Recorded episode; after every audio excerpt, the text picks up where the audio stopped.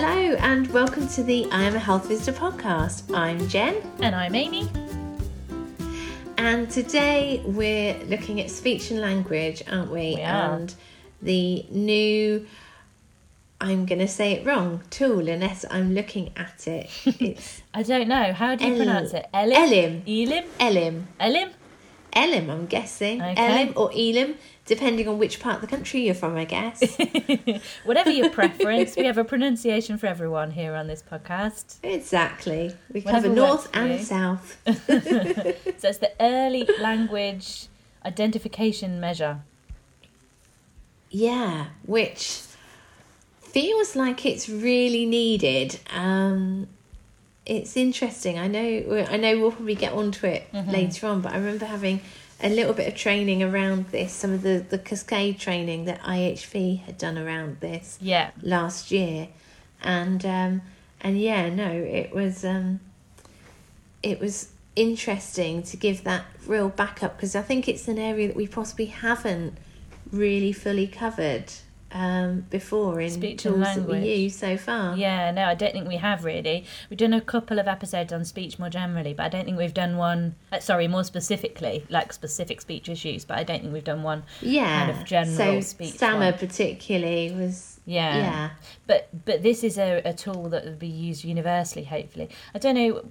I think you had the thought to perhaps give a view of where we are now in terms of like speech development assessments Yeah, and what so, tools we use at the moment. I mean, I think the well, yeah. I mean, obviously, the universal tool really is the ASQ, isn't it? yeah, And so at the moment, we're using these sort of five questions. I mean, looking at the the two year review, Mm-hmm. um, which I think is especially what we're what this tool considers Yeah. because um, we're beginning to think about school readiness and um, sort of social awareness and things. And so, and the questions are so basic, or they're very basic, but also very narrow. It feels like everything's a yes, sometimes, or no. Mm. There's not any room to really give a lot more input if you don't want to give more input. If you know what I mean. yeah, So, I mean, looking at these questions, so we're talking about, um, yeah, without showing him, does your child point to the correct picture when you say, show me the kitty, or ask, where is the dog? that's the ASQ, Um, isn't it? Yeah. Mm. And then, does your child imitate a two word sentence? For example, when you say a two word phrase such as, Mama eat, Daddy play, go home, what's this? Yeah, Does your child say both words back to you? Mm-hmm. And then there's the sort of the understanding direction. So without giving clues or pointing or using gestures. And oh my word, how difficult can that be literally sometimes? that question. So many times I've You had to be like, sit on your hands. um, so that wasn't Yeah. really that was following the point. yeah. While, while, while sitting on your hands, Yeah, can yeah. you do? um, and so it's like, yeah, put the toy on the table, close the door, bring me a towel, Mm. find your coat, take my hand, get your book. Mm. Um, and the, the difficulty is there'll often be families who they'll go, oh, well, they don't do those, but they'll do this. yes. And it's then that How thing of, oh, God, that? do Yeah, we mark off or question. not? Yeah. Yeah. And then, like, you know, if you point to a picture of a ball, kitty, cup, hat, etc., and you ask your child, what is this? Does your child correctly name at least one picture? Um, Mm-hmm. And then the question about does your child say two or three words that can represent different ideas, such as see dog, mummy Mm-hmm. come home, kitty gone. Um, Mm-hmm. And yeah, and, and you're not to count word combinations that express one idea, such as bye bye, all gone, all right, and Yeah. what's that?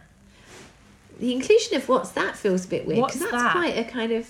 If Yeah. a two year old says what's that, I'm quite impressed at That's that. you know, I suppose that is uh, well. I suppose they're saying it isn't joining two words together, but it definitely feels like joining two words together to me. I see bye Yeah. bye. I get yeah. Oh yeah, yeah. that's one word, isn't it? Really? Yeah. But Yeah. I suppose the point is But- they're joining concepts. Um. yeah. Anyway, we could argue over what's that, but Yeah. I was going to say, surely what's that joins the the uh, joins the so. concept of Yeah. what being an item and that as in this specific does, you item. know. yeah, yeah, definitely. Anyway, But um, the difficulty I often had when doing the ASQs though was Yeah. that you'd often have the child would completely be silent. yeah, or the child would tell you their whole life story and you'd be like okay within two minutes i don't even need to cover these communication questions because you're telling me everything. Definitely. but more often than not they would be absolutely silent and you'd be having to talk to the parents about this. And these questions are so to the point yeah, with so little guidance around them for us to really understand fully what they're asking yeah, around yeah, Yeah. you know how to how to then talk to a, a parent especially possibly a parent who maybe doesn't have english as a first language or just doesn't really understand isn't quite so engaged with their language or- child yeah. development yeah um it doesn't really give us any tools to really stretch that and engage and really assess properly how well they are doing Yeah, well, the questions are very, very specific, aren't they? I think that's often a criticism. Yeah. Like, you know, if they're not Yeah. specific and And quite I- Americanized, that's another problem people Yeah, have with the. ASQ. Yeah, and I don't think these questions really, Where whereas some of the other areas give you a really strong basis to be able to make onward referrals. Yeah, This is not enough for a speech and language referral. no, no. You have to then go through a whole further assessment yes, yeah. to to make that further referral in. Yeah. Well, I think um, the big problem that they're kind of saying there is from this, so the Public Health England are the people that have produced this early language tool, and the big critique they have of the ASQ is that it's not sensitive enough. So, with a Yeah. tool, we look at sensitivity and specificity. Um, sensitivity being how many does it pick up of all of the problems? So, does it pick up everybody who has a problem? um, or does it miss people?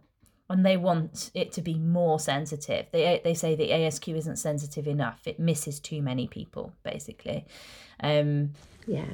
so they were looking for something that was more sensitive, um, that that picks up all of the that doesn't let any children fall through the gaps, which you can see happening by having you know ticking the boxes on the ASQ, but actually there is an underlying language and communication need there that hasn't been identified.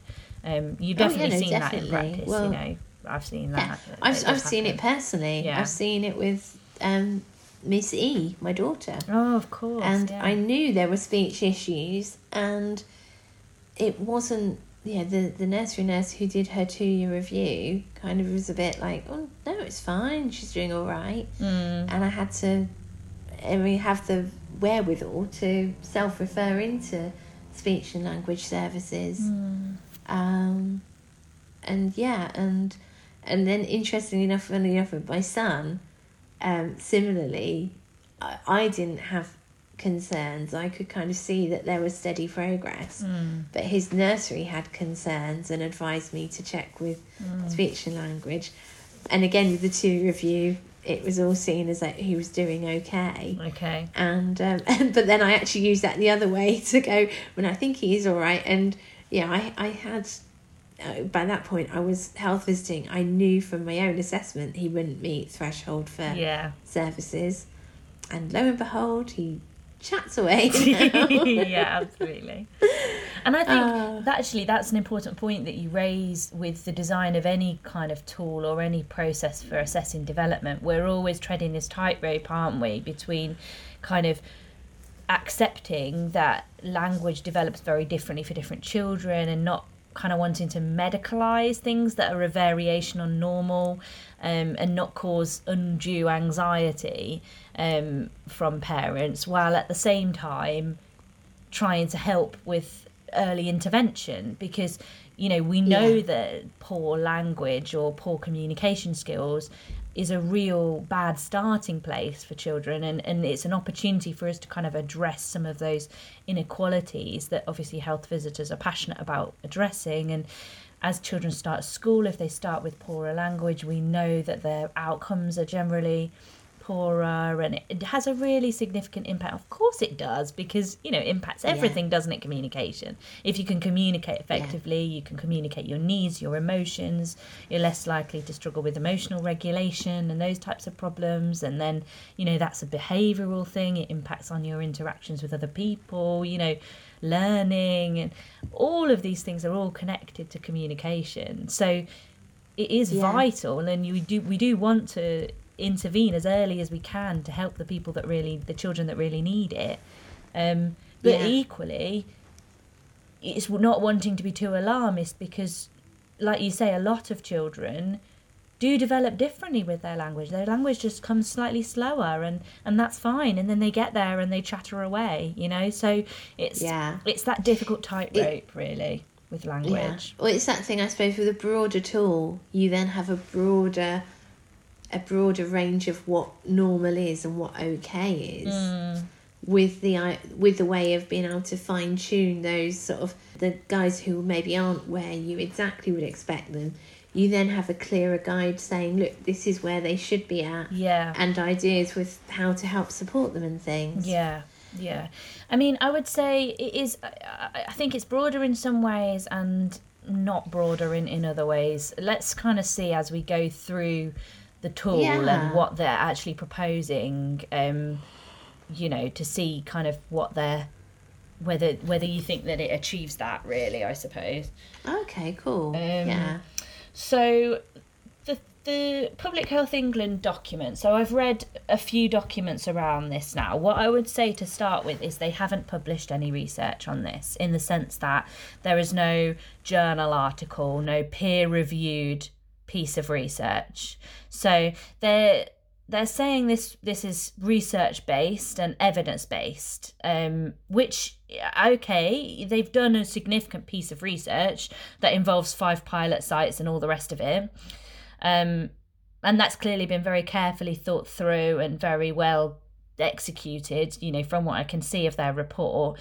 Um, but that's not been published in a public forum. That's not a peer reviewed journal article that you can go on anywhere and or I can't I certainly can't find it if it is. I know I'm pretty certain it isn't. Um so what they've published it as is a, a Public Health England report. Yeah. Um, so they've published the full report, then there's an executive summary, and there's also a guidance document that goes along with it. Um, and they're all got slightly different targets. So I've read them all. Um, so I think I've got a feel for it really. Um, and I'm just going to try and give you an, a, a, brief view of what it is they're proposing. Um, so essentially, they're saying this is an addition to the two year review. They want this to be implemented up and down the country everywhere as an addition to the two year review. Um, okay. In, for all children for or for Universal. Right. Yeah, cool. so this is a universal two year review edition.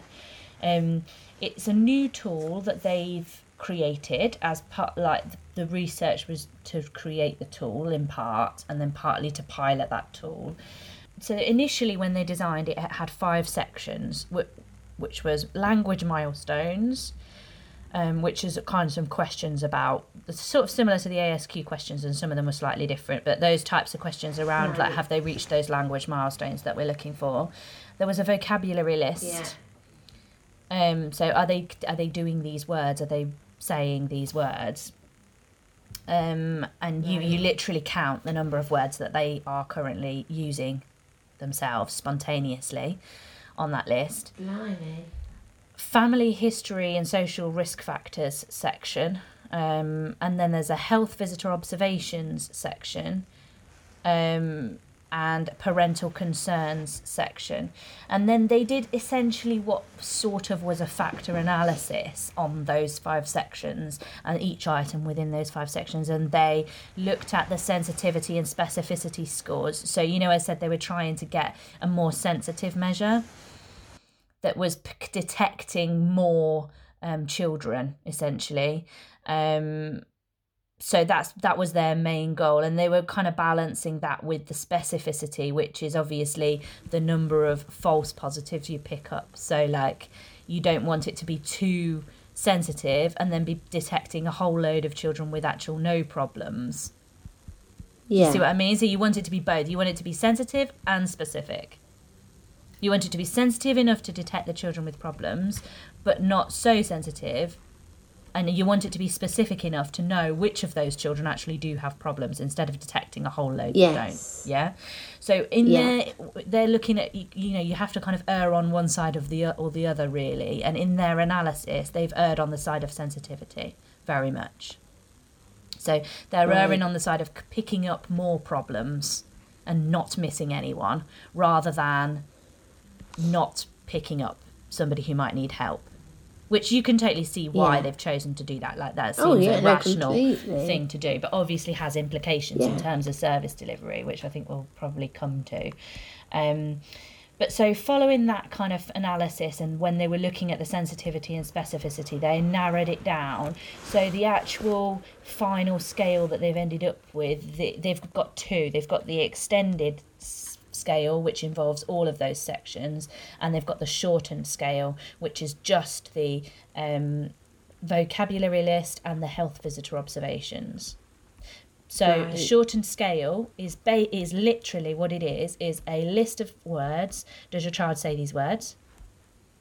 And um, a list of five or six items. I'm going to pull them up. Yeah, so it's got a list of items, which is the vocabulary list. That's one section, um, and it's items like Right. so you know the list: mummy, buy, no, ball, cat. You know those types of things, and then it's got Right. things like uh, rip, shake, gentle, fast, uh, wet. Things like where, after, much, need to, all, if, finish.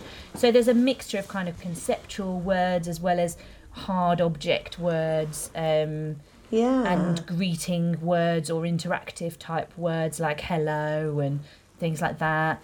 Um, emotion words they've got happy on there there's a there's a quite it's 50 words in total um okay. and you're looking for what you're looking for on there is 18 so Oh, they right. they essentially pass that section if they're saying 18 of those words or over so 18 out of 50 so you're not looking for them to be saying all of them by any stretch okay No. and this is don't forget this But again, it's that thing where we're, we're needing to look at parent report on this, aren't we? Because I'm guessing we're Yes. not going to be able to. That is parent report. Yeah. Yeah, that is parent report. And it, there's a few kind of important caveats with it where they're so they're sort of saying, for example, um, if the child has a different word for this that they use consistently to mean that thing, you don't count that. That's not a tick. Oh. So, for oh, example, when I was reading this list, one of the words is ouch. Ouch or ow, like if they've bumped themselves, yeah. So I've got a two Yeah. year old, she's 25 months old, and she doesn't say ouch, she says stumble bumble. so she'll say, Mummy, I had a stumble bumble, hit my head, or whatever. But she doesn't say ouch, she'll say stumble bumble. No. Um, but I, she would fail. well, that's it. that You're getting one. marked down. Yeah, exactly. You're getting marked Yeah, down no tick, there. No tick for you, Miss A. No tick for you. So she wouldn't get that one um, because they're literally looking at do they use these actual words. And the other thing they say is um, it's not can they repeat it. So if you say to them the sentence in the Yeah. in the assessment and they repeat the word back, that's not what they're looking for. They're looking for it to be Yeah, used I- in context meaningfully. So that's why you really are reliant on parent report here because there's no way you're going to Yeah. get these 50 words like heard. You might hear some of them, I don't. but you know you're not going to yeah, hear. I don't. I don't. I can't imagine there are many health visitors or nursery nurses that haven't come across a case of echolalia before. Yeah, and whereby you're there thinking something's really odd, and the parents are there going, "No, they've got an amazing vocabulary," Yeah, and just not even anything, look. realizing. and the child As long is, as I say just it first. the words. Yeah, Yeah. Yeah, So it's it's meaningful use of words, which we know is important, obviously, in language acquisition. So that's the word list section. So that's the first section on the shortened version of the questionnaire, the version that they settled on after doing all their analysis. Um, and the second section is the health visitor observations. Now this is a list of six section or five questions that are yes or no. Um, Okay. And those questions are things like observed communicative intent. So the child means to communicate something verbally to the parent or carer. So they've deliberately gone over with an intention of telling their parent something. Have you seen them do Uh, that? yeah. Yes, I've seen them do Yeah. it, or no, I haven't. Yeah. Um, the second one is speech mostly intelligible to parent or carers. So the parent understands most of what they're saying. Doesn't mean you have to, but the parent understands it. Yeah. Observed them putting words together. Um, and observed turn taking in communicating. So that's quite central, obviously. And What I do like about this one that perhaps I would say the ASQ doesn't do quite so well is that it really focuses on speech and language as a communicative, interactive thing. So it's it's talking about Yeah. the interaction between the parent and carer and the, the function of the language more than just are they able to say words. Yeah. Yeah, I think it does achieve that bit, um, which is good. Um, and then the fifth question I had to read about 10 times, but I know from reading the actual research paper that they worded it differently initially and that that wording was confusing for people. So they've reworded it. Now, I do not think they've achieved clarity with the rewording, but you tell me what you think. Oh, really? The- okay. So the go wording is it. Does the child understand what is being said to him or her when the parent or carer asks them something which is which is not obvious from the context? I was right with you up until that final bit. When the parent or Please carer tell me they give a couple of examples. asks them something which is not obvious from the context. Yeah. So Please tell me they give they a few examples. So yeah, there's a guidance document, and obviously there's training around this tool as well. So nobody would be expected to just implement this tool cold anyway. You'd have training. From reading the guidance document, I haven't been on the training, so I can't speak for the training. But from reading the guidance No. document and from reading the initial version of the questionnaire, I think what they're getting at there is: does the child understand the content of the words that you're actually saying without clues or gestures or contextual understanding? So you know how sometimes you'll say to them. Um, can they follow a simple instruction? Like if you tell the if you tell the child um, go and get your shoes please can they go out into the hallway and get their shoes without you pointing at their shoes or telling them that it's their shoes? Right. and they'll say oh yeah yeah they do that every morning before nursery you know? And then you kind of drill down Yeah. into it and you think mm, are they actually doing that because they've understood the language? Or are they doing that because they know that that's part of the routine that we do every morning before nursery yeah. so what they're trying to get out there is something that's out of context, something bizarre that you wouldn't normally ask them to do. Do they understand it? So you know, I don't, I don't. It's a hard one, and I think what they're saying with the health visitor observations section is they don't want you to be testing the child. They want you to just be sitting back and observing the interaction. Now that one I think will be Yeah. hard to understand or to see to be able to answer that accurately without introducing a test. Yeah. And I think you might have to do something like, you know, say to them or say to the parent, or do you might have to engineer a scenario in your review Yeah. to be able to answer that question properly. Um, but that's fine. It's really tricky because I was thinking almost like having a, you know, observing them at some sort of stay and play might be helpful, but then you sometimes get where the kids are really independent, even at two years old, would go off and leave the parent behind, and the Yeah, parent would have to go, "Hi, I'm still here" at the Yeah, end. yeah. Or you, or from the point of view of parents who are feeling a bit shy, a bit uncomfortable, yeah. anxious, a perhaps bit want a private being place. yeah, uncomfortable is perfect word. Um, and yeah, and just how easy that is. I mean, So where the review takes place is definitely something I've got on my list that I want to talk about because I think that is something that perhaps they haven't well anyway. I think that's something which is definitely worth discussing. Let's say. But yes, um yeah, but yeah, so they found when they did the research and they've done their numbers, as I say, not peer reviewed research. So in terms of the stats, we don't have any. It's difficult, and I really wish they'd reviewed, they'd published this properly. Um, I don't know why they haven't, but anyway, um, they've they've compared. So their gold standard, the way they know um, whether the scale was accurate or not. Because obviously, you're going to do this scale on a bunch of kids, and your only way of knowing whether they have a speech problem or not is the scale you're using. So, how do you know whether it's picked up the children that have a speech problem or whether it hasn't, other than following them longitudinally or something like that? So, the way they've got around that is they've implemented another scale um, called Okay. the Preschool Language Scale UK Ah. fifth edition. Yes. Have you come across that So that's the one that had. Yeah. Well, no, I've I've literally got it up on my screen at the moment where I've been Ah, looking at great. our. Uh, see, I I have I. I might not have chance to do much reading beforehand, but I read during the podcast and things. Awesome. So yeah, so that's um essentially they're saying it takes about 30 minutes to complete and it's normally completed by a speech and language therapist. So the impression I get, Yeah. although I haven't read the scale myself and I've never seen it used, I don't know. I'm not a speech and language therapist and I imagine if I was, I would know of it. I don't know. But it seems to be something which is um, more um, time intensive and more specialist than the scales that we would be expected to implement at a universal screening level. So their hope is that this would be a you know i suppose if we had unlimited funding and unlimited time it would be wonderful if we could have a speech and language therapist doing a universal assessment on every child using this pls Oh, but obviously yeah. you know we live in the real world so we have to have some kind of screening tool which does a good enough job of getting close close to that um, level of accuracy at detecting problems and then we then would then look into it more and refer if needs be and that kind of thing. So they used that as the comparison point. And they did um, they had 894 children and 403 of those children also received this pls scale. Okay so when they looked at those 403 they found that um, only six were missed by their new scale which is Oh, wow, yeah that's amazing. Yeah. So only six were picked up by the PLS, but not picked up by this other scale. When they did it with the ASQ, the ASQ missed 31. Blimey.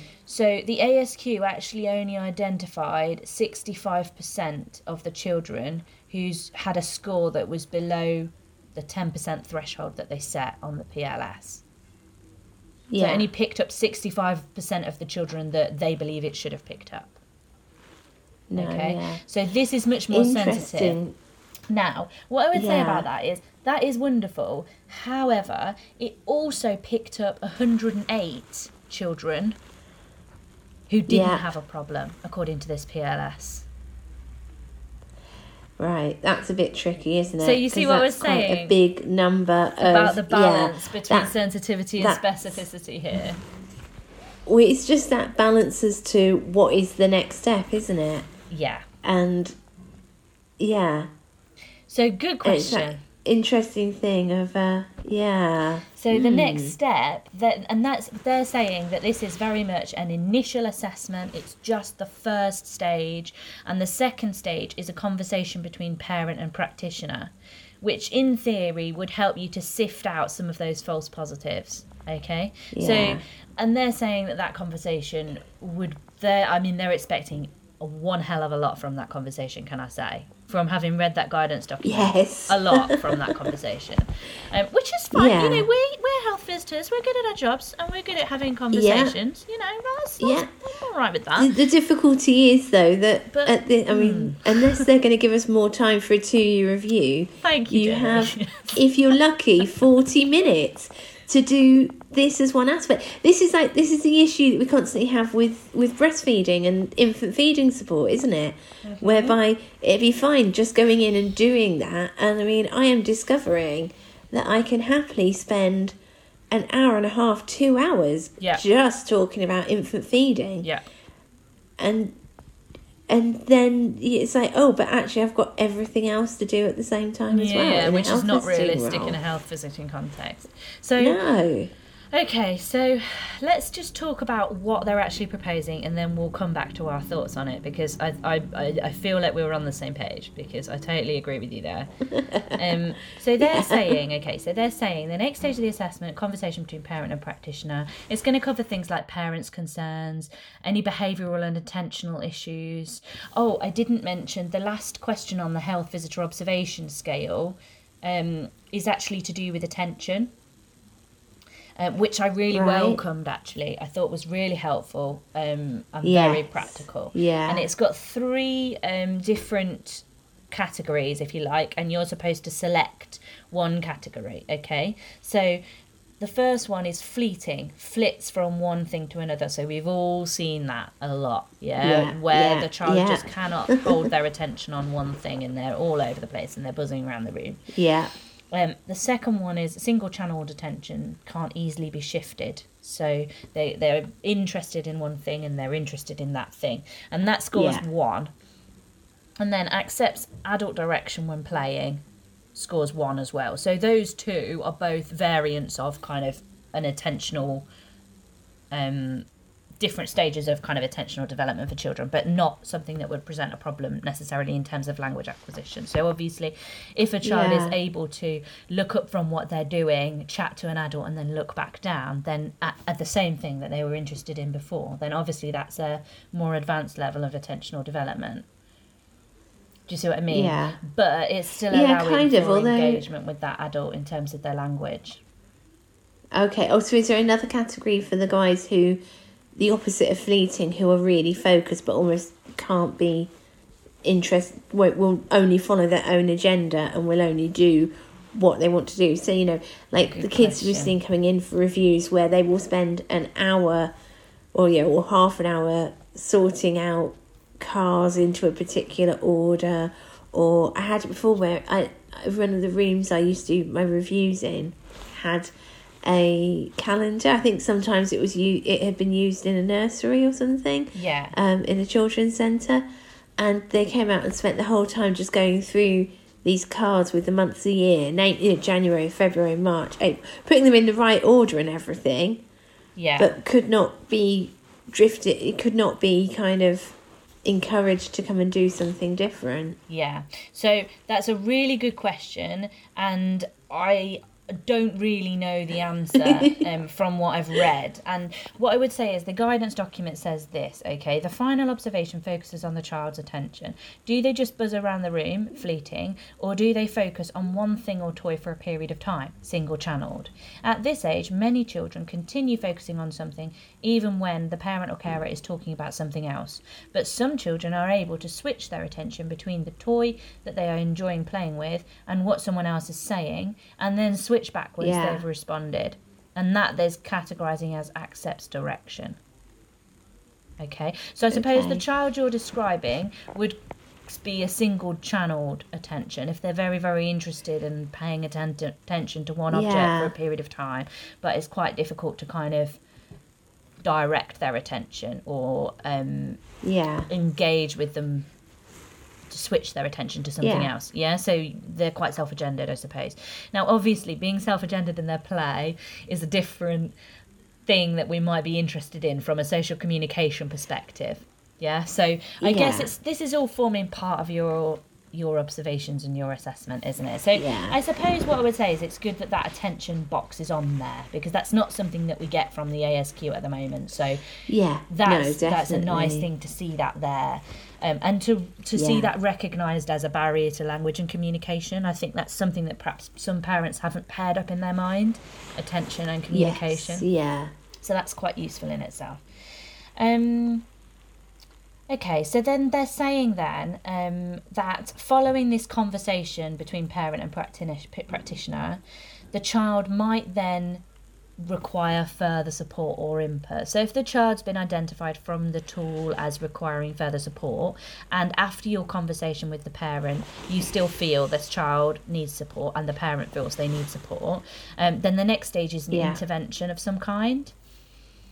Um, Uh-huh. And they're proposing offering tailored support to that child around, and that that being responsive to their level of need. So obviously, if it's a low level of need and you think that it can be addressed quite easily with a few simple strategies, um, then we can we can approach it that way. Or if this is something that's more complex, that's going to require a different level of intervention, then you might be looking at a speech and language referral, um, or there, there will be a middle ground there as well. What I quite like about this intervention that they're proposing, well, I say quite like, what I find interesting about it is that they're proposing two different approaches to the intervention section. Okay. Uh huh. Um, now they're saying the level of tailoring needed um, will be dependent on the enablers and barriers that the, the family have. So things like Okay. um, their capability. So, do they have the physical skills um, required? Do they have literacy to say share a book with the child? Do they have the skills to follow a child's lead in play? Do they have the knowledge to be able to choose appropriate books and activities? Are they able to kind of looking at behavior change and um, implementing interventions? Are they able to decide on what they need to change to achieve a goal, choose the goal, regulate their own kind of action plan and implement it themselves independently? Right. Um, yeah. Do they have the motivation to change? Do they actually feel this is something that they need to do? Um, or have specific intentions and goals, um, not feeling too overwhelmed by it, not feeling embarrassed at trying a new behaviour.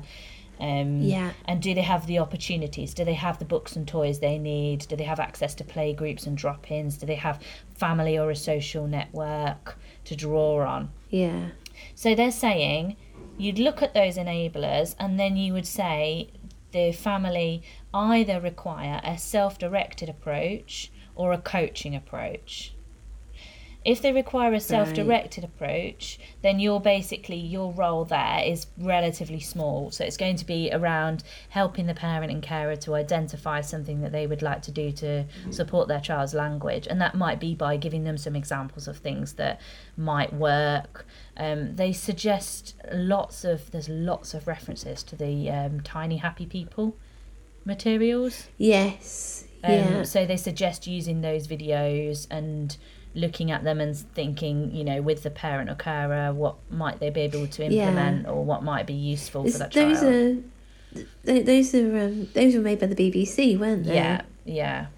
Yeah, which is brilliant. It's that thing where It uh, is actually a really great it's interesting how many little things come up with the the BBC like this. Yeah. where they do actually help support and part of their remit is to develop tools like this Yeah. for use Well, I mean, it's, I mean, and Public Health England, from this document, they have majorly bought into this Tiny Happy People thing. Yeah. And I did have a quick look on it. Um, I've used it a few times, but I did have a look on it when I was reviewing this document. And to be honest, I thought the videos were pretty good. Some of them are a little bit patronising and a little bit, I don't know, a bit cringy, I guess.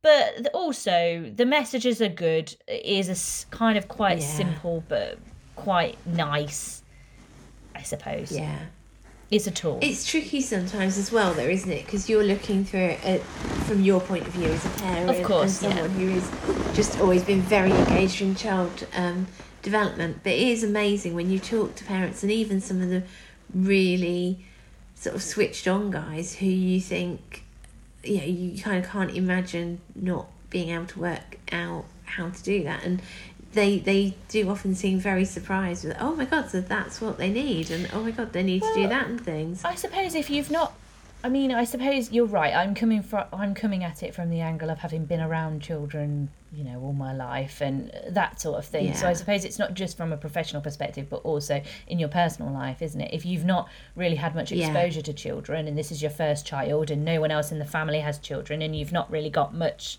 kind of to draw on, then perhaps those Yeah. those examples are useful to actually see it in practice with a video. Definitely. You know. So yeah. Because I think it's that thing where for a lot of people, when they get to our sort of age, can't really remember toddler years No, and things, sure, and yeah. quite even how communication started or what even you enjoyed. You, know, Yeah, you might have course. Little fleeting memories, but nothing's going to be very clear. And it depends on your relationships, doesn't it, with your own family and things. If you've got that Yeah. um, network to support you and things like that, and you've got those those skills being modelled around you. But I suppose okay, so they're saying there's these two different approaches. There's the self-directed approach, which I suppose is for a parent that you feel confident will be able to implement the things and they have the tools that they need to support their child.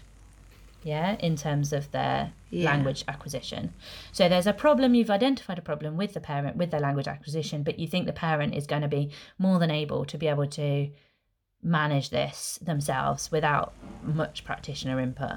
And then in that case, what you're going to do is discuss um, what they're going to do, provide them with the resources and tools that they need if they need them, and then um, they're going to go away and do it, and you're going to review it with them later. So, fairly minimal level of um, input. If you decide that, that you think that they need a more hands on approach, then the coaching approach is that. So, that's things like um, help the parent or carer to record their goal and agree a schedule for visits to work together on this goal. At subsequent visits, watch a video with the parent or carer showing families trying out the chosen responsive behaviours in the chosen together time. Support reflection about what the families on the videos did well and what else they could have tried. So that's sort of like video interaction guidance, but without it being a video of them, it's a video of somebody else. Yeah. Which I found Yeah. interesting. Um, Yeah. I suppose in a way that might be quite nice because it takes the pressure off the parent. them feeling judged. Yeah. Yeah. And then they're saying model the behaviour yourself with the child and encourage the parent to join in the play if they feel comfortable. Then ask them to reflect on whether they think the chosen behaviour had an effect on how their child interacted. Um, if they were confident to have an, tr- enough to have a try, ask them how it felt. Then set a goal for the following week. Um, use a paper diary to record it, set reminders, and repeat it weekly until the parent or carer is confident they are integrating the behaviour in their daily routines. Blimey. Okay. Yeah. So so that's the second level of intervention. And I mean Okay, so that's what it is. So I said to you that I was going to describe to you what it is, and then we'll talk about it. Yeah. No, completely. Okay. Completely. We will hold. So that's what it is. So that's what it is.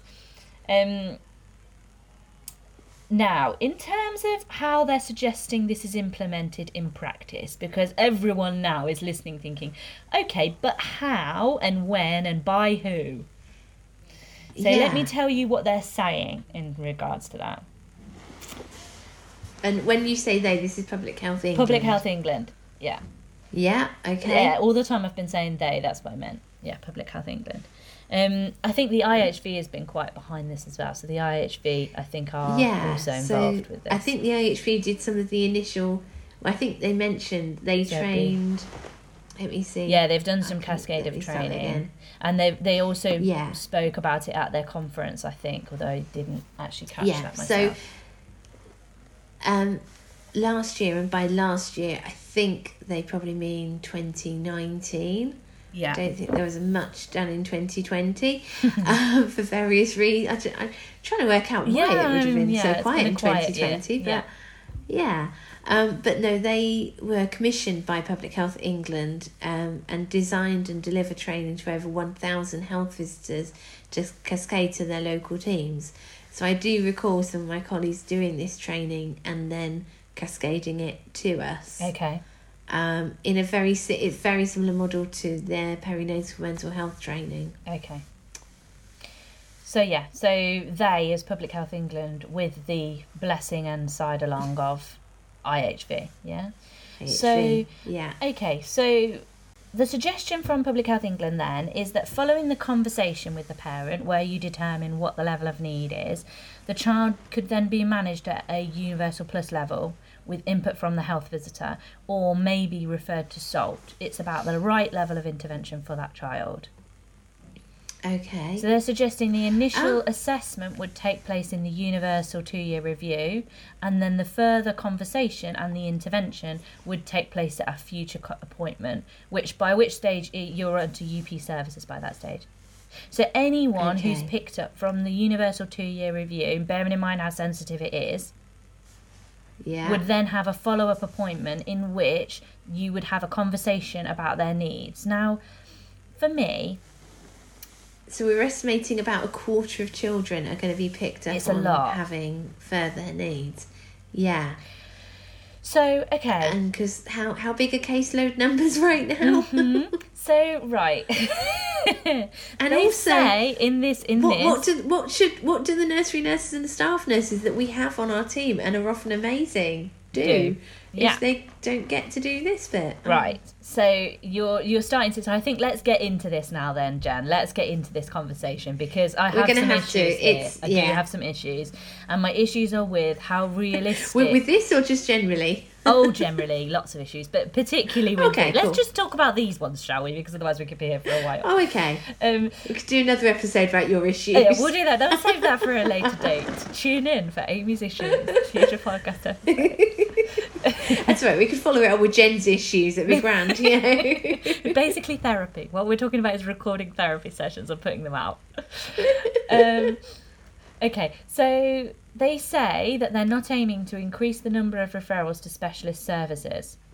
However, there's no real acknowledgement within that document of an increased pressure on the health visitors or the health visiting team more widely. So they're saying they Yeah. don't want to increase increase referrals to specialist services. So therefore, if you're not increasing the number of referrals to specialist services, what you're saying is that health visitors can can absorb this work. And look, uh, look. I, I first of all want to say what I think they've designed is a good approach. I'm on board. I think it sounds really good. I'd love to implement this as a health visitor. I have, however, Yeah. never worked in a service, even the really well um, healthy service with good caseload numbers, which I've worked in most recently. Even in that service, I cannot see capacity for this No. For doing this the way they're describing doing it. I just, I, I do not, I, I, I'm struggling to read the manuals and read the guidance documents and then envisage realistically how that is implemented now without significantly more funding. Yeah. Well, also, it's that sort of thing where even by doing, even if you're someone who gets to go and have a half day or a day training on this, Yeah. It's then that ongoing support of actually implementing it. Yeah. And it is that thing of, you know, doing it and then going, okay, off you go then. Yeah. And there's no chance to be observed doing it or to have any feedback on how well you're doing with it. Or refresh your training Um, and how is that training then Yeah. sustained over the longer term? So there's the training I mean, and how it's that's always needing initially. Yeah, I mean, it's just well, it's a general need with so many things in health visiting, isn't it? Where you hmm. always need clinical supervision to the point of actually having someone supervise you clinically. Hmm. Which I know some people would be like, "Oh God, no, we don't need that. I don't want that." But there's plenty, I should think, who were like, "God, yeah, that'd be amazing. That'd be so reassuring sometimes to have hmm. someone watch us do something." And either pick up on things that we're not doing and give us that little kind of no, come on, you know, you should do it this Well, way. and we live and learn, do that don't we? Sometimes well. another person's perspective Exactly. Yeah. Or even to have someone say, "Oh, I really like the way you did that. Mm-hmm. I might do that myself," sort of thing. You know, it's um. Having the capacity for all those weird, things you it? described, Jen, would be wonderful, but I don't know of any Oh service. God, yeah, yeah, Yeah, so No, so there, there's No, no, real acknowledgement of the extra workload that they're putting on um, health visitors by suggesting that this is the way it should be done. And I think there is an extra workload that is undeniable. Now, uh, look, I'm, what I'm saying is, and I don't want this to come across as if I'm just like poking holes and I'm saying, no, we don't want more work, we don't want more work. And that's absolutely not what I'm saying. What I'm saying here is the need is there. The parents and the children have the need, and that need is valid and is absolutely correct. And the correct place for Yeah. that need to be addressed is the health visitor. I couldn't agree more. I'm on board. Yeah, the bit that my Yeah. reticence comes from, I, what I would hate to see is for this to be. Im- rolled out there as this is what the health visitor needs to be doing and it just become another thing that the health visitor feels they're failing at because they Yeah. they actually realistically can't do it and i don't think there's many health visitors out there who would say i don't think this is warranted i don't think this is necessary i think every child with speech and language problems is being picked up in my area and i don't think there's a problem i think everyone would agree like we really want to be doing more with these children we really Yeah. want to be doing this really Yeah. intensive level of coaching support with parents but Yeah. realistically the only parents i can think of where i've actually had the capacity to be able to do that level of coaching support has been my cp families or my child in need families my really high level safeguarding families. And in those cases Yeah. sometimes i'm able to make time for weekly visits where i'm able to go around and help them learn about play interaction those types of things. And i absolutely love doing it. I love doing it. I wish i could do it every day. But with everything else we have to do at the minute and the funding the way it is and the caseload numbers the way they are, I just don't think it's possible. And that makes me really No. sad. I feel, yeah, I, I agree completely, and I worry almost that we're we're potentially we're being set up as a service to fail. That's it. It So that like they can say, "Oh, we put all this effort into researching this, and it's not working because the health visitors aren't doing it properly." Yeah. And it's a very similar. It, oh, It's disappointing. Actually, it just- it? Yeah, Mm. completely.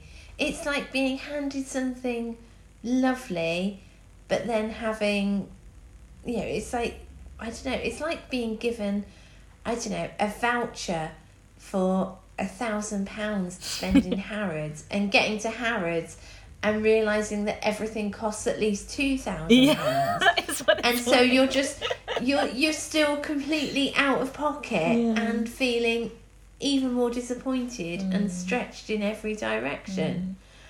Um, and yeah, it's um, and it, it's really worrying because especially in the last year or so, so many of the the sort of that kind of second tier of speech and language support, at least in the area I was working, was done in children's centres, Yeah. in um, groups and things. Yeah. And it was almost a prerequisite where they had to have almost gone already to a group Yeah. at the children's centre before even being able to move on to referring them Yeah. to speech and language Definitely, I've seen that. especially too. because actually those the workers at the children's centre where they were running the groups they had uh, several weeks to be able to make an assessment of the child Yeah. to see any progress Yeah. to then make a more detailed referral in and of course over the last year that's gone to pot and yeah. I mean we know that sort of these virtual things for a lot of kids with regards to school haven't been effective let alone if they've Oh, tried to do virtual group. speech and Oh, language yeah, no. things for the two to four year olds. That's going to have been really difficult. I, I would love to hope that this comes along with a resurge in funding for health visitors, and I do think there is an element of political will around that at the moment. I've been hearing a lot of noises from the IHV around how health visiting is being put back on the agenda and we are going to get more money.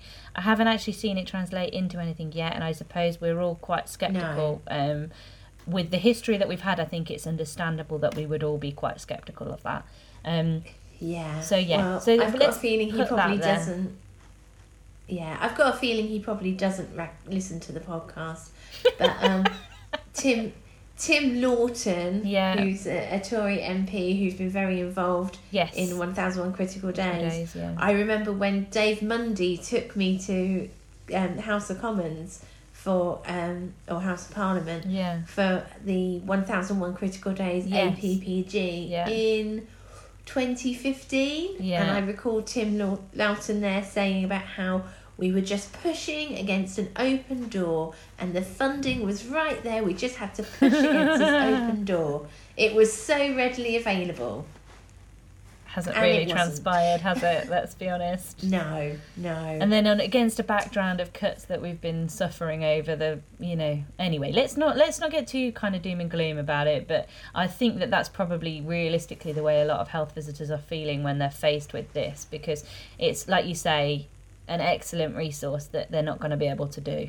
Um, and it's going to be another Yeah. stick for people to beat them with to say why haven't you done this properly? And why haven't you done this well? Yeah. and also for you to, like, i hate that feeling when you're in practice. You're beating yourself with that stick as much as anything else. You know that Oh, you yeah. didn't do the best job you could. You know that you could have done a better job for that child and family. And that's the hardest thing for your emotional well-being is knowing that you could have done it better but you didn't you couldn't. I think the worst thing is in practice, you then get to the point where you're either, well, you you can't sustain yourself long term if you're having those feelings. No.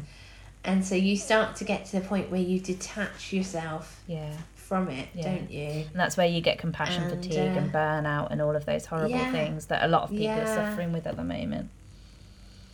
Definitely. So yeah funding for it. And and amongst that i want to pick up on what you said earlier jen about um, our colleagues. So Uh-huh. nursery nurses and school nurses and not school nurses nursery nurses and staff nurses that are working within health visiting teams. And i think in this document there isn't really any real recognition that nursery nurses often carry out most of the two year reviews and i think uh, again every Yeah. service i've worked in that has been the practice i've never worked in a service where the health visitors are doing all of the two year reviews never ever Yeah. No. um, and in fact, in their study, they actually found that health visitors only did around 30% of the reviews, which, to be honest, I was impressed they were doing 30%. I'm so- that sounds like a high number I was going to say. Um, yeah. But this was an area where there was quite a high index of deprivation across the five sites. So Yeah. possibly, you know, the health visitors were doing the UPP, um, which might make say up a higher be- proportion, perhaps.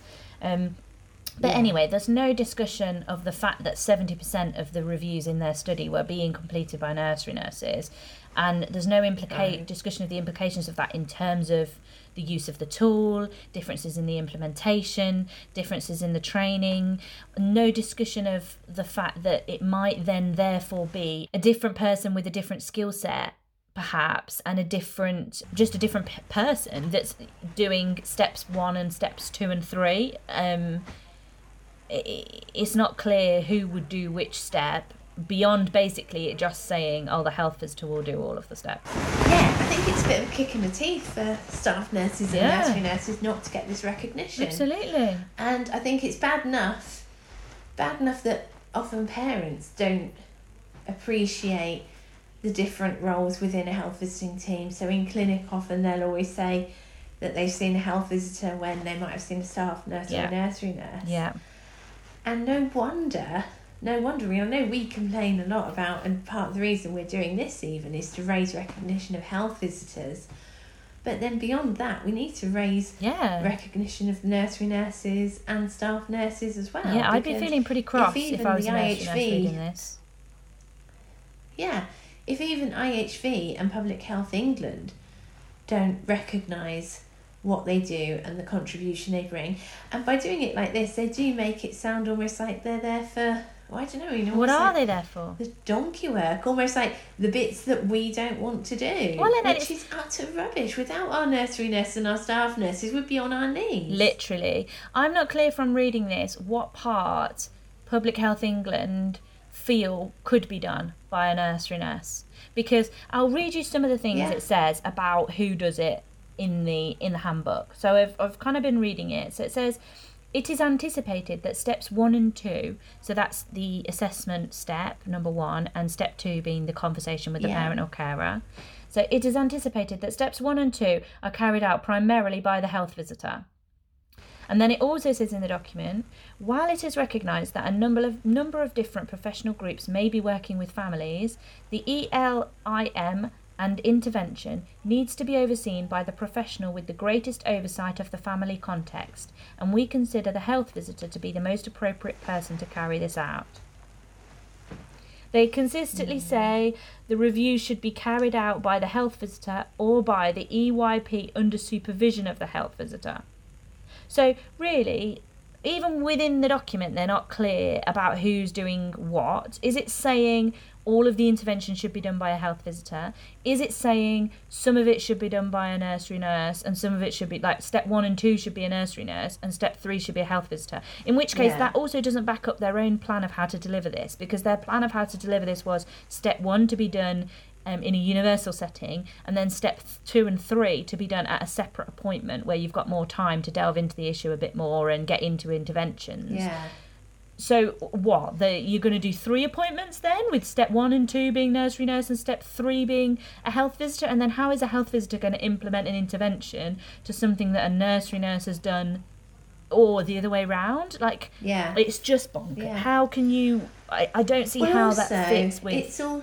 it, it No. either it means an entire redesign which is fine if you're going to fund that Yeah. and if that's the right way to do it but in their study nursery nurses carried out 70% of the reviews. In their research, 70% of the Yeah. reviews were done by nursery nurses. And they're not saying those reviews weren't good enough or that it didn't work. They're saying this is the goal, this is what we're aiming for. We want to implement this, we want to roll it out. So you can't, with one hand, say 70% of the reviews were done by nursery nurses and that we want to revol- roll this pilot out because we think it was really successful. And then with the other hand, say, oh, but it, they all have to be done by health visitors. That's not rolling it out. That's not that's rolling out what bonkers. you tested for a start. Um, No, yeah. and also, you're saying they could be done by an early years professional under supervision of the health visitor. What do you mean by that? Because they also talk in the rev- in the review document about um, working with nursery nurses from you know like the actual child's nursery, like their early years setting. Yeah. So Yeah. when they say early years professional there, are they talking about the two year review that takes place in the early years setting? So they're saying they shouldn't Well, be duplicating. so was they're gonna- saying this is one review. So, uh, well, I was going to say, I was beginning to think about how does this tie in with the much heralded integrated two year review. Yeah. So this is And what this actually is. This does cross over. This does cross over a lot of the um, the EYFS. Yeah, of course it does. Um, because it's all the same. We're all just talking about child development, things. aren't we? So, Yeah, but it certainly yeah. should cross over. And I think as well, it's like, and I think the nurseries often do have that big part because, as I said, they have that chance Yeah. for that prolonged yeah, assessment, prolonged um, sort of engagement with the child and family to have a more thorough um, And- review and things. I think, look, I think this document assumes the health visitor to be the most appropriate person to complete the review because they say that they have the most knowledge of the family context.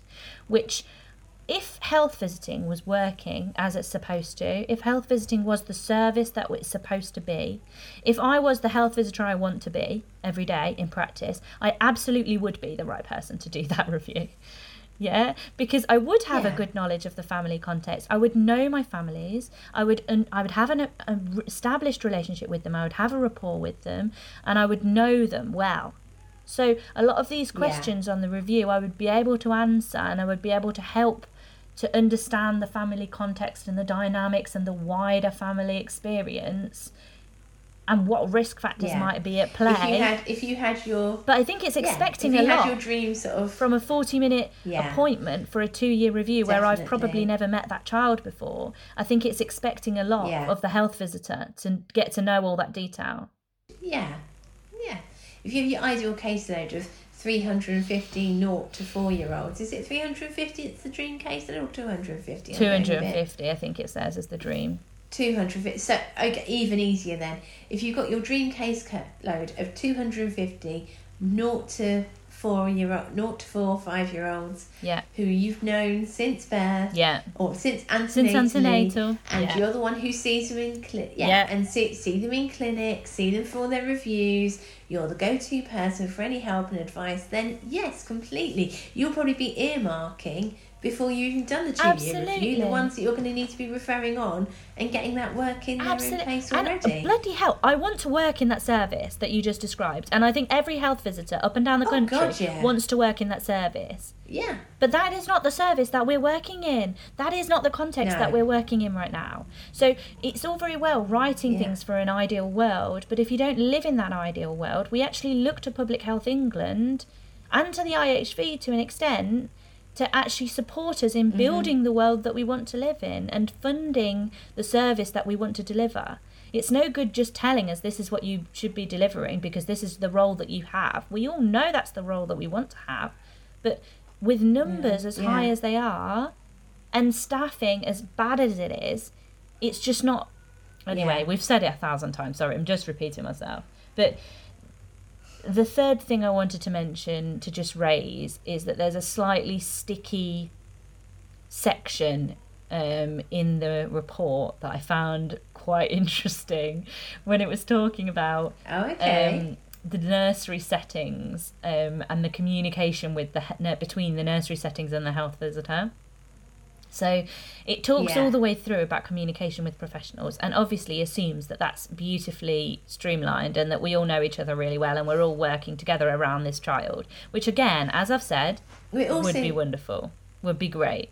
But yeah it's rare big, for me it also makes a big assumption that all these toddlers and children Are are, in going to nursery. to nursery in their immediate home Yeah, yeah, area yeah. and going going to nursery or childminder in the immediate area Yeah. to where they live. I know of a friend when I was in South London who worked down in Kent hmm and she worked quite weird hours. hmm And so her daughter went to a childminder just down the road from where she worked Very in sensible. Kent, sort of 60 miles down the road, Yeah. which was brilliant for them. But there's no way that childminder could have Yeah, lived yeah. up with her health visitor in South London. Yeah, yeah.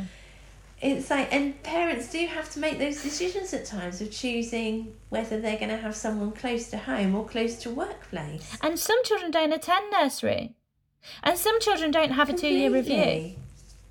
I mean, Yeah. there's so okay so so there's they're assuming that we have good um, working relationships with the nurseries and that we're communicating with them all the time around this child who in reality Yeah. if this is a universal child children's review there's a good chance they've not seen a health visitor since they were eight weeks old possibly six weeks old Yeah. if the nursery nurses are doing one year reviews and two year reviews in your area, the last time that child might have seen a health visitor was six weeks old. So, expecting the health visitor to have a good understanding and knowledge of the family context and dynamics and to know exactly what's going on in that child's life and have an established relationship with the childcare provider.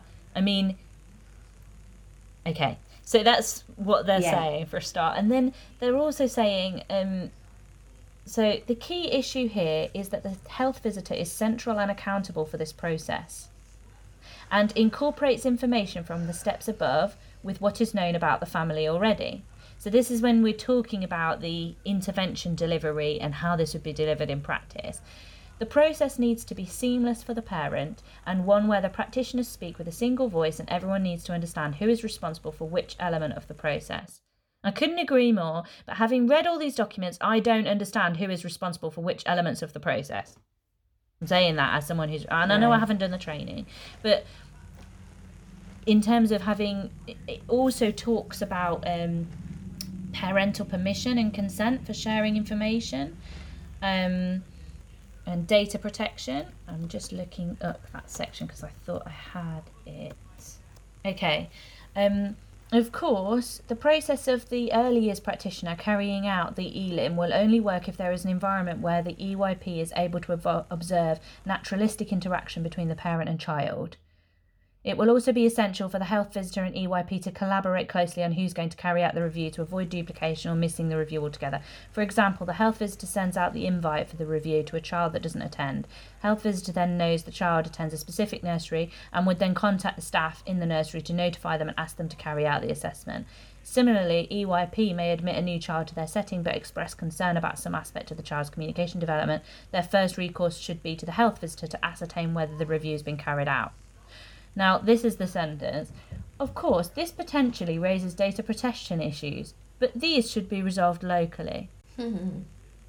There is no technical reason why this should be problematic, but parents' views on such matters should be taken seriously, and integration and trust in the settings and health visitor teams is key to success here.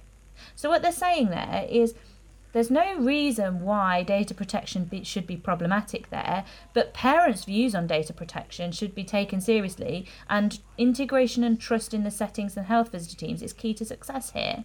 Well, hang on a minute, you, because are you saying the health visitors can communicate directly with a child's EYFS setting without the consent of the parents or the knowledge of the parents? Are you saying there's no data protection issues with that? If you are saying there's no data protection hmm. issues with that, are you also saying that parents' views on such matters might undermine integration and trust in the settings and that those views are key to success? Well, of course they are. So Yeah. I wouldn't contact really a tricky one, isn't it? without a parent's knowledge. unless I had serious safeguarding concerns. You know, in terms of uh, obviously we know about the rules of information sharing. There are there are circumstances. Yeah, I was going. Well, I was, I was going to say it's like data protection. As far as I know, unless it's a safeguarding concern, which, I mean, I suppose in a, you know, there are some cases where it's the, you know, speech and language is a part of safeguarding concerns. Of course. But for general, yeah, we have to. Yeah, we we're we're an opt-in. Yeah, we're a service that parents can opt out of. Of course we are. Yeah, we cannot, perfectly within their rights you to know, not attend. And and it's that thing where actually it could be really awkward if the nursery start calling the health visiting team about a child who has actually already opted out of health visiting service. That could raise a real minefield because if someone gets in touch with that parent, it's then going to be the whole sort of, "What are you doing getting in touch with me? I don't. I've said I don't want to be in contact with you." well, and and albeit whatever our thought whatever our thoughts are about families who choose to disengage with us um we have to respect that to Of some course. extent and that doesn't automatically mean that they don't have their child's well-being Absolutely the heart not. of, course they it doesn't. And um, I mean, I can just see if I was a parent and I hadn't come to my child's two year review, and the first port of call was for that health visitor to call the child's nursery. I mean, yeah I would be a little bit questioning of that. I would say, well, hang on a minute, you know, and and for the nursery to call the health visitor without having spoken to the parent or you know, I just think that you Yeah. you're really on sticky ground there. I mean, we would hope that it would all go nicely, and you would talk to the parent, and the parent would say, "Yes, of course, I don't mind you sharing with the hel- with the nursery," and the nursery would talk to the parent, and they would say, "Yes, of course, I don't mind you sharing with the health visitor," and everything goes Yeah. swimmingly, and that's great when that happens. But in a scenario where you can't contact the parent or the parent hasn't turned up to the review, it might be then difficult for you to get consent, mightn't it? So yeah. I think the difficulty is if we wait for health visitor staffing to be at an ideal level for Yeah. this tool to be implemented, it's never going to be implemented. Yeah. Um, we're never going to get there. So I think, in a way, albeit that things aren't perfect by a long stretch at the moment, um, we have got a tool that we can see is more accurate than the ASQ and more likely to pick up on children and families who are needing that extra support with speech Yeah, and language yeah, which is good. even if not a definite problem. Um, and we almost have to work from the point of view of, um, you know, using the tool, um, which doesn't add a huge amount onto the review we're doing already time wise. No. It's quite a nice one. It's using our observation. It's evidencing um, concerns we may be having already with families, and um, and then being able to demonstrate that look, this tool is sensitive. It's raising this many more children. We now don't have services in place to Yeah. meet the needs of these families, and then push that back upwards to commissioners, to Public Health England, to the Department of Health to then be able to say, look, you know, we are using this, we are doing our job, we are identifying these issues. yeah.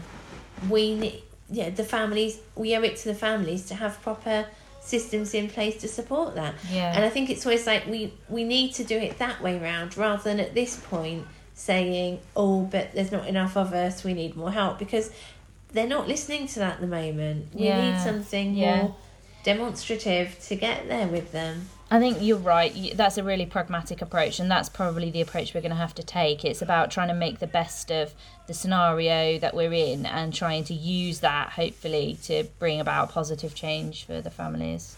Yeah, definitely. Um, and it would be really interesting to sort of hear from anyone who was in any of the pilot areas or anyone who's already Definitely. using these tools in practice. That'd be amazing. And yeah, do get in touch with us. Yeah, we'd love to be able to do a few episodes of looking at what emails we've had in or contact we've had from you guys. Yes, that'd be and great. it's so easy. We're on we're on so many different platforms, Amy. are we? Um, what platforms are we on, Jen? we How can these people get in touch with Wow. all their ideas and thoughts? So we're on Twitter at I am a HV. Um, and we have an episode coming up very soon that has been generated by someone who got in touch with us on Twitter. Yeah, So, so thank happen, you, folks. Anthony. Anthony, if you're listening, that one will be for you. You'll recognise it. Um, we're on Instagram at I am a HV. And then we're on Facebook. We've got a whole Facebook page of our own. I am a health visitor. and then we've got our email address. I am a health visitor at gmail.com. Um, and yeah, do get in touch because we love hearing from you guys. Please do. I really want to hear um, how this works yeah. in practice. So if you have experience of doing it, I'd really love to hear from that, and I'd love. I think that would be an important perspective to feed in to this conversation.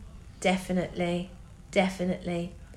Anyway, we'd best be off. The kids are back from school, so Yeah. I've got swimming lessons to get to, and uh, I'm sure you've got lots of toddler stuff to get to as well. Absolutely, yeah. I'm sure there's a Gruffalo that needs reading somewhere.